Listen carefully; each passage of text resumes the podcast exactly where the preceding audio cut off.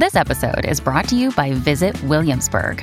In Williamsburg, Virginia, there's never too much of a good thing. Whether you're a foodie, a golfer, a history buff, a shopaholic, an outdoor enthusiast, or a thrill seeker, you'll find what you came for here and more. So ask yourself, what is it you want? Discover Williamsburg and plan your trip at visitwilliamsburg.com.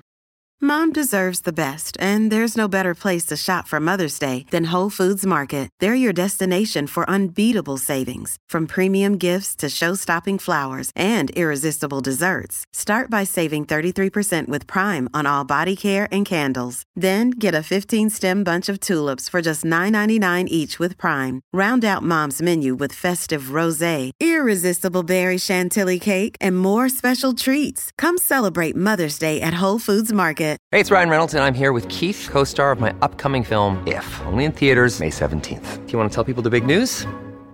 All right, I'll do it. Sign up now and you'll get unlimited for $15 a month in six months of Paramount Plus Essential Plan on us. Mintmobile.com slash switch. Upfront payment of $45 equivalent to $15 per month. Unlimited over 40 gigabytes per month. Face lower speeds. Videos at 480p. Active Mint customers by 531.24 get six months of Paramount Plus Essential Plan. Auto renews after six months. Offer ends May 31st, 2024. Separate Paramount Plus registration required. Terms and conditions apply if rated PG. My first entry to entertaining the idea that I could be a healer came in a vision, a radical vision, spontaneous. I was visiting a friend in college.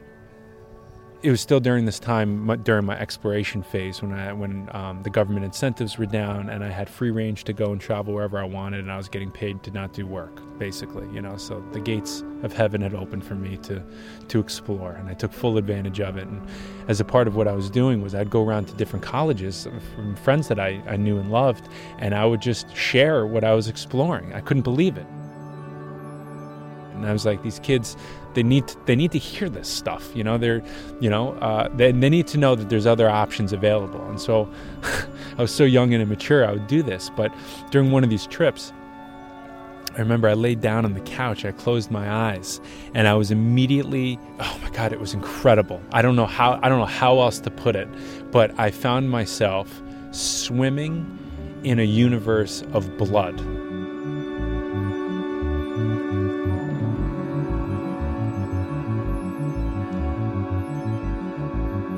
I was swimming in blood, and somehow my consciousness brought me to each person in my family. I think it was like my mom first, and then my dad, and then my grandparents. And this was completely spontaneous and out of my control. And I'd put my hands on either side of their head, and I explained to them that I was going to heal the family. And it was a weird experience for me because I was holding them like they were my child. And as I was swimming in the universe of blood, um, I noticed that we were all connected by these silver cords. The silver cords were so luminescent, so alive. It was like glowing with this neon quality that's beyond that's beyond anything that um, I've seen in regular waking life. Uh, but we're all connected by this. And I'd heard about that before, but again, I'd never had the lived experience of it before, you know? I was shot out of that with just one more one more big sack of questions to have answered, you know?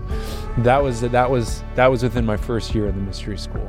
So that was when I was just starting to get warmed up. I didn't quite realize that what was happening was um, my healership was being slowly unpacked.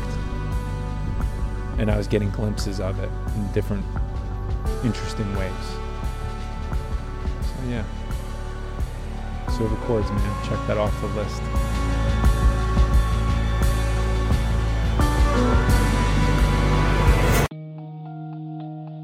Many of us have imagined what it would be like to be a member of Hogwarts or the Xavier School for the Gifted, institutions where inherent supernatural abilities are enhanced and defined, our identities shaped by these unreal forces that empower us. But for what some may see as a distant fantasy, it's the life of Tim Rothschild, he's a non dual Kabbalistic healer, and we followed a part of his journey into shamanism during Season 1, Episode 4. We explored how Tim, in the face of extreme tragedy and addiction, began to heal himself through this work while healing others. It was a story about the addict becoming the healer. On this edition of Obscura, we go back to New York and discover Tim's origin story and what it was like to stumble from a sales job under the stoop of a secretive institution, discovering hidden knowledge and gaining access to latent superpowers, his first dark encounters in the spiritual realm, and signs from ascended masters. I'm Jim Perry. This is Obscura, a look back at the stories of Euphomet Season 1. This time, we attend the Mystery School. Next on Obscura.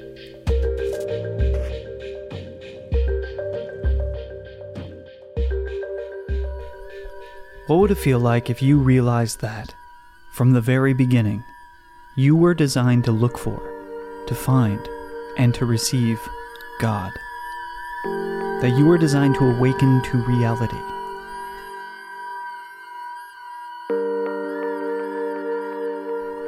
How would it feel to know that this would definitely happen in your lifetime? Because you were made to accomplish this very thing. Jason Shulman is a modern Kabbalist. He's a writer and founder of A Society of Souls, a school based in New Jersey dedicated to awakening the human spirit. He's Tim's teacher.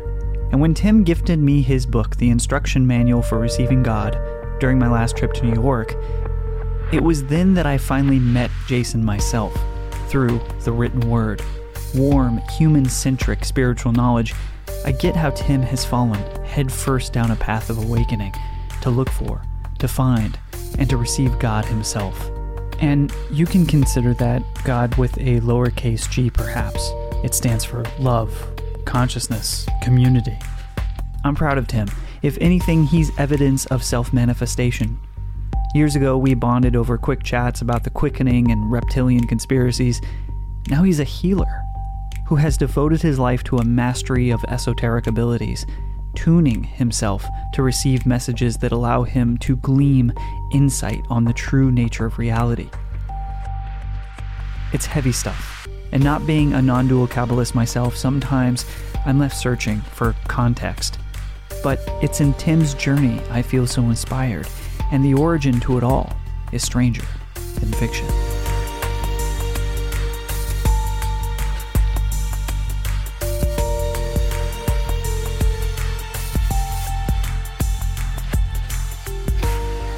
My name is Tim Rothschild. I'm a non dual Kabbalistic healer, non dual healing.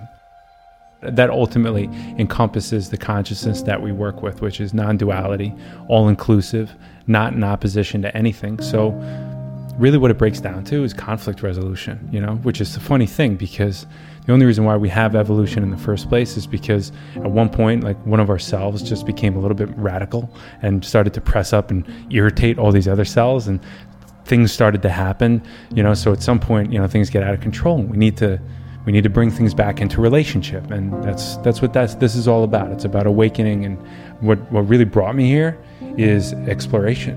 You know, some mystical experiences that that completely turned my world upside down. I was selling solar installations at the time.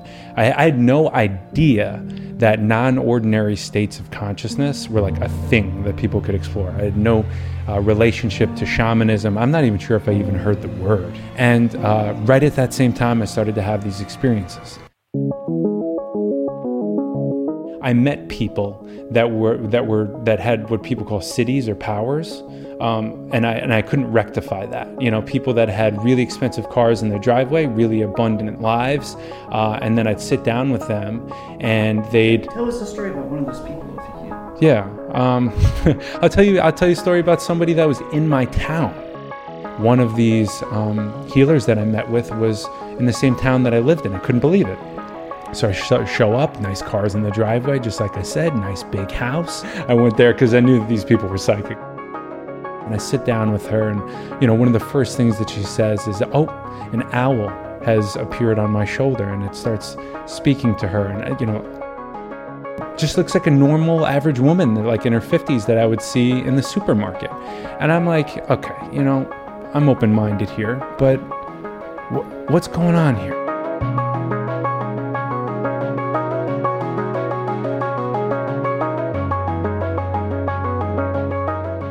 I see no owl. I'm sitting here in my dense physical body looking at her like, okay, she's either out of her mind or I'm totally out of the loop of something here, you know? So I still wasn't, I still wasn't uh, completely, I, I, in denial. How do I put it? I, I didn't say, I didn't say this is nuts, right? There's still something that I was tugging on. I was, I was still so curious because she had two nice cars in her driveway, a really big house, and she was really nice. She was like a really nice, sweet woman and she knew a lot of stuff about me and my past like pets that passed away you know all your typical psychic stories you're like there's no way that they could have known that you know Beyond coincidence. beyond coincidence so I sat with that for a while and I did a bunch of healings with these people. And after a certain amount of time, I realized that, okay, there's something to this. There's, there's, a, there's an entire universe or universes that are just beneath the five senses and just beneath what 99.9% of the world's population is exploring or even aware of. And uh, I have an opportunity here.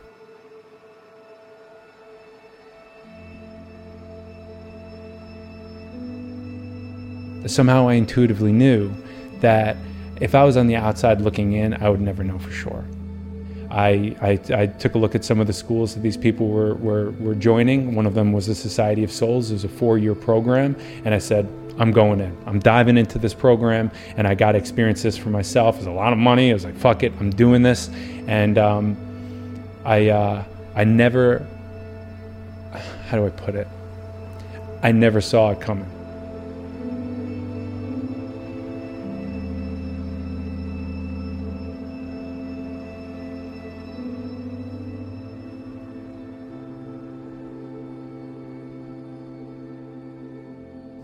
First day like? It was incredible. I went there. I went there to get some questions answered. I went there to find out what happened on 9 11. I went there to, to find out if Atlantis was real. I went there to find out about Jesus. I went there to get all of these answers. And all I was left with was more and more questions. And so I became increasingly more frustrated, but I didn't realize, and that's, it's because I didn't realize what was going on. I walk in, and my teacher takes a look at me, and she says, You're here to heal something that happened three generations back on your mother's side. And um, I held that as a possibility, right? You know, I, I, I didn't, I never denied anything at the time, but I held it as a possibility, and I also couldn't exclude the fact that there was something inside me that responded to her saying that that really it didn't quite shake me, but it it it it uh, put me in my place. Like I took my seat, like literally, like sat down and said, "I have to know how this is possible. I have to know." I I knew. I sat down. I looked at my teacher, and the way that she was able to be with every question, the way that she was able to handle whatever information came her way. I don't know how else to put it, the curviness through which she moved through the world. You know, if you take a look at the way trees and mountains and the way everything in the natural world is built, it has this curvy nature to it. You know, man made stuff is very sharp. You know, she embodied this curviness and everything seemed to flow with her. And it was just, it was wonderful to be around and to feel and to, to sense that presence where I looked at her and I said, I'm going to teach this one day. I know I'm going to teach this one day.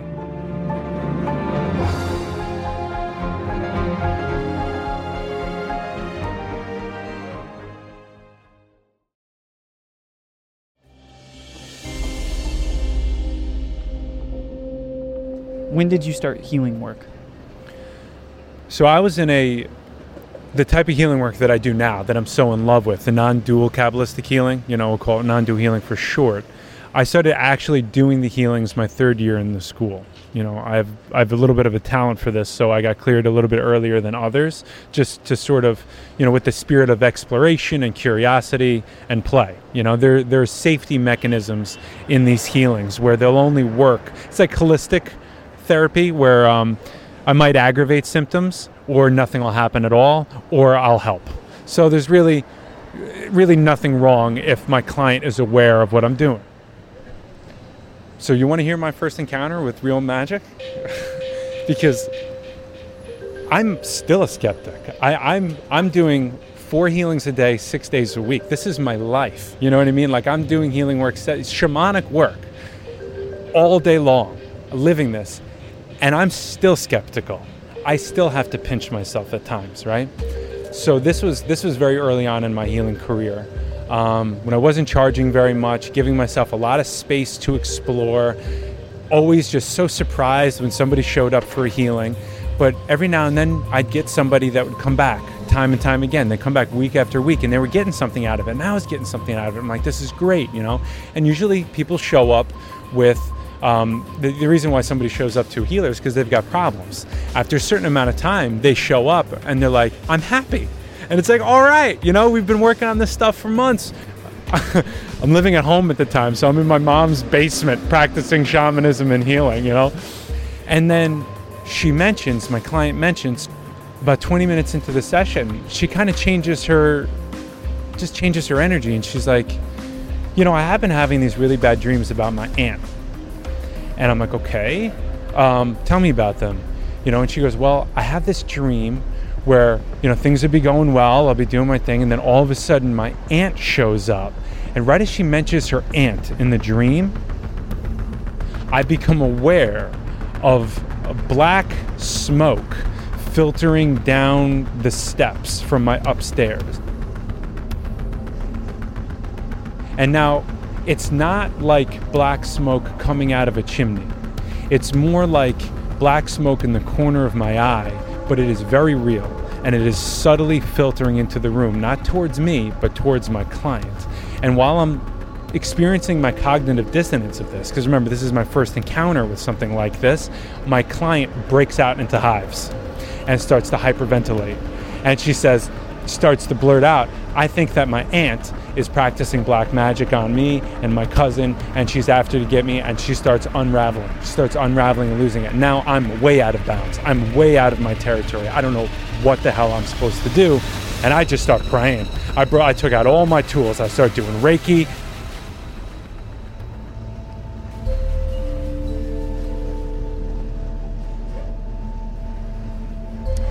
There's one of those gut check moments where you just kind of lock in and you just follow your instincts, you know?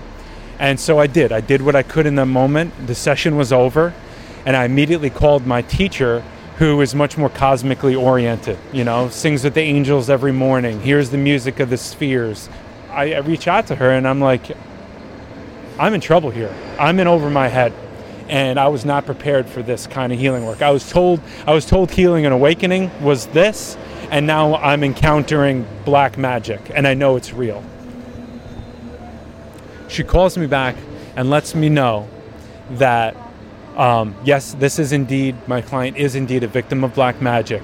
Her aunt is uh, attacking her and both of her cousins, and they're Albanian. And what happened is, seven generations back, an ancestor buried a dead animal in the ground and created a morphic field, a morphic resonance in the ground there that could be psychically tapped into throughout all time and space, right? So seven generations, it doesn't matter.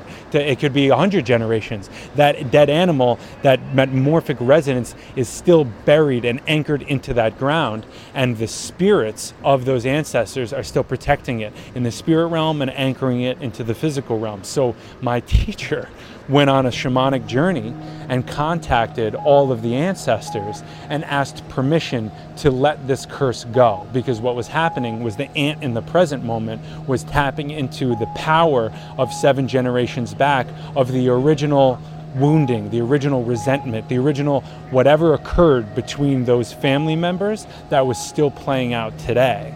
And so eventually we had to do a ritual. This was my first uh, this is the first time I ever had to I, I, mean, this this was a true initiation for me. It's actually making me emotional to talk about because it really showed me the implications of where, you know, Einstein talks about spooky action at a distance, the implications of why people do ritual and why we actually do these things. So I had to pray and trust that the information that came through my heart was going to be what my client needed, and what was given to me was do a seven day ritual and each day light a candle, ask, communicate to these spirits, ask for the curse to be released, ask for whatever else needs to be done. It was a whole process. And at the seven days, that was it. Blow the candle out, say this curse is broken. And then it was on my client to then no longer engage with the black magic because what I've since learned since then is it's a it's a participatory thing.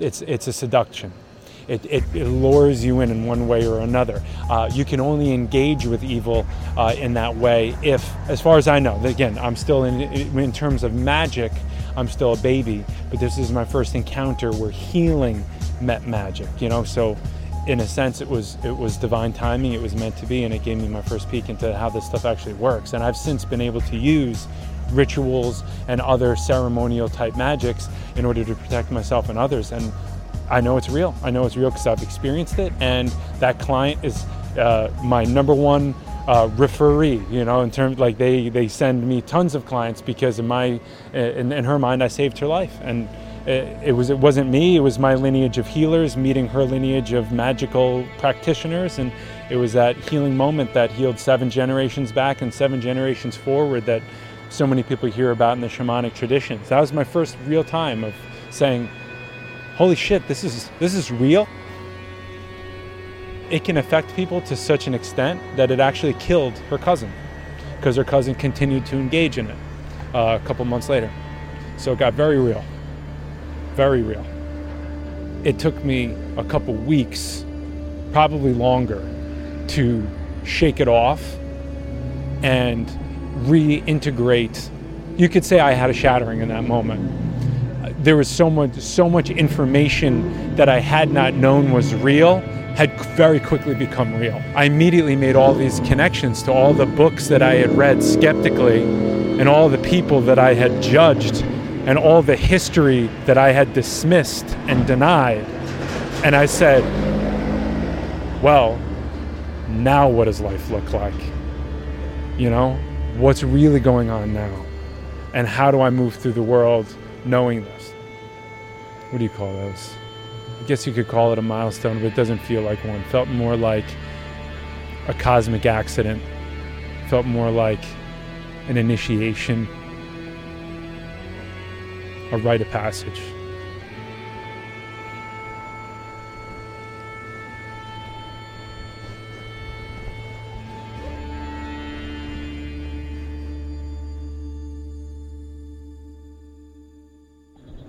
So I was driving from North Jersey to Tappan, and it was like a 40 minute drive, and I'm listening to Ram Dass, and this feeling of peace, tranquility, serenity, whatever you want to call it, uh, entered my system, and it was palpable. This wasn't something that I could ignore. It was just I was I, I attributed it to Ram Dass's calming words and taking refuge in his teachings, and and um, I was so touched by it that I ended up going into my old bedroom and going online that night and using the rest of my money to buy two photographs of Neem Karoli Baba because I had heard recently in that teaching that having even just a picture of Maharaji was a great honor, was a great uh, blessing to, to have on you and the household. And so I was like, okay, it's, it's time. I've been listening to these teachings enough.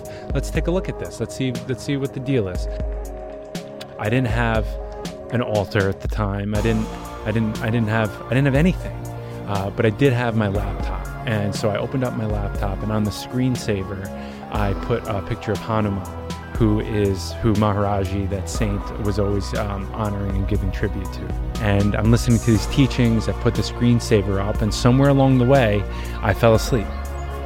And um, when I woke up, my grandfather, who often does this, had let himself in the back door of the house, and he walked into my bedroom and I woke up and I saw him and I was like, Grandpa, what are you doing here? And he didn't say anything and he walked out of the room. And then I was like, what the heck's going on? And I, but I realized I couldn't move. I was paralyzed in my bed. And in walked Neem Karoli Baba,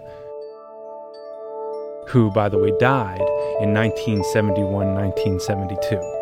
So here he is, and I'm paralyzed. I can't move, and I'm completely conscious. And he walks and he, he walks onto my bed, and he's in his I'm telling you, man, he's he's in this his his typical red and black blanket that he always wears. He looked exactly like he looked like in all of his pictures. And he kneels down next to me and he puts his left hand on my stomach, on my abdomen, and he takes his right hand and he squeezes my left breast as hard as he can.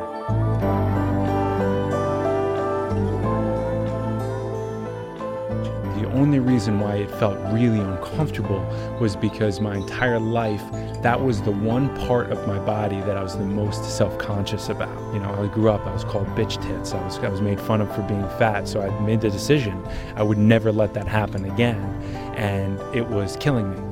In other words, it was totally, it was like a, a hose that was completely tied up in a knot. And the, the knot was my perception of myself and holding on to this identity. And when he squeezed my chest in that moment, he released me from that spell I was under.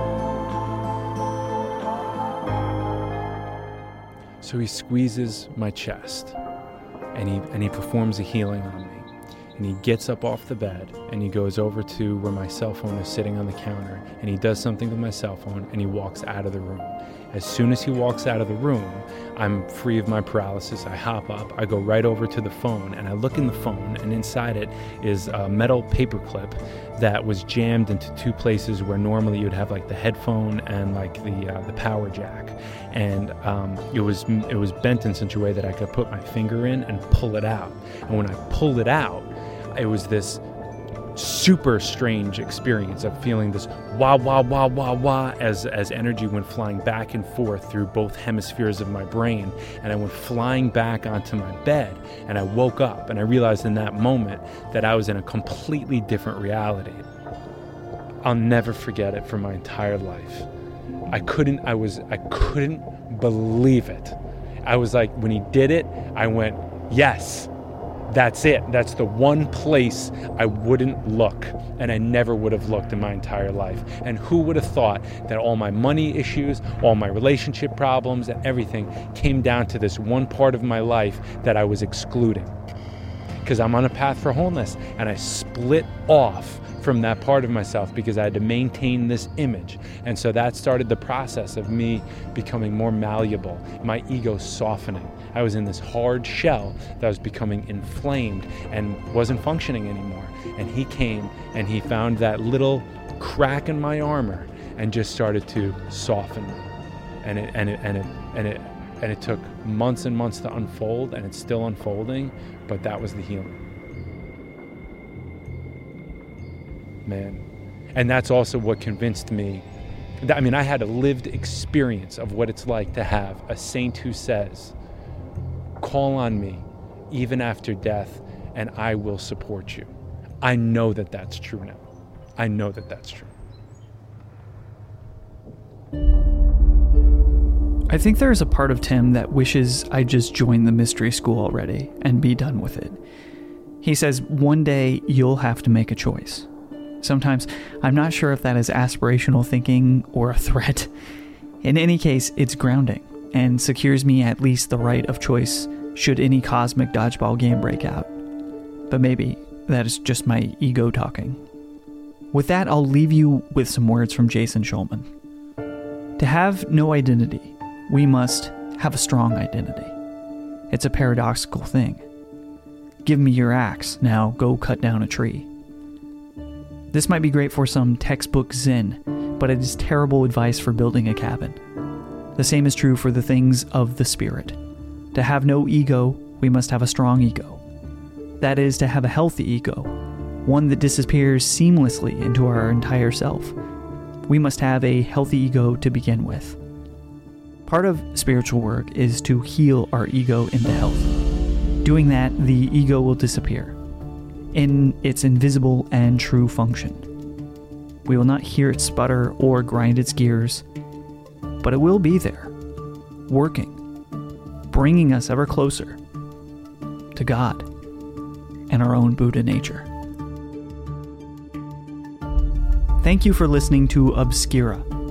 When I hear Tim talk about healing seven generations back and seven generations forward, I think about my conversation with psychic Anne Jirsch. She's the world's leading expert at future life progression, and I've posted our Euphomet original series episode to our Patreon. It's available now for members at patreon.com slash euphomet. Thank you so much for all of those who have joined us so far. It's really an incredible help and directly responsible for this show, Forging Ahead. I'd like to thank A Discovery of Witches, AMC's Shudder, Sundance Now, the MindPod Network, Planet Weird, Evolve and Ascend, and Audio Boom for the support. Please remember to subscribe, rate, and review us on iTunes, and add us on social, Twitter and Instagram at Euphomet and me at It's Jim Perry. This has been Euphomet Obscura. I'm Jim Perry, and until next time, keep looking up.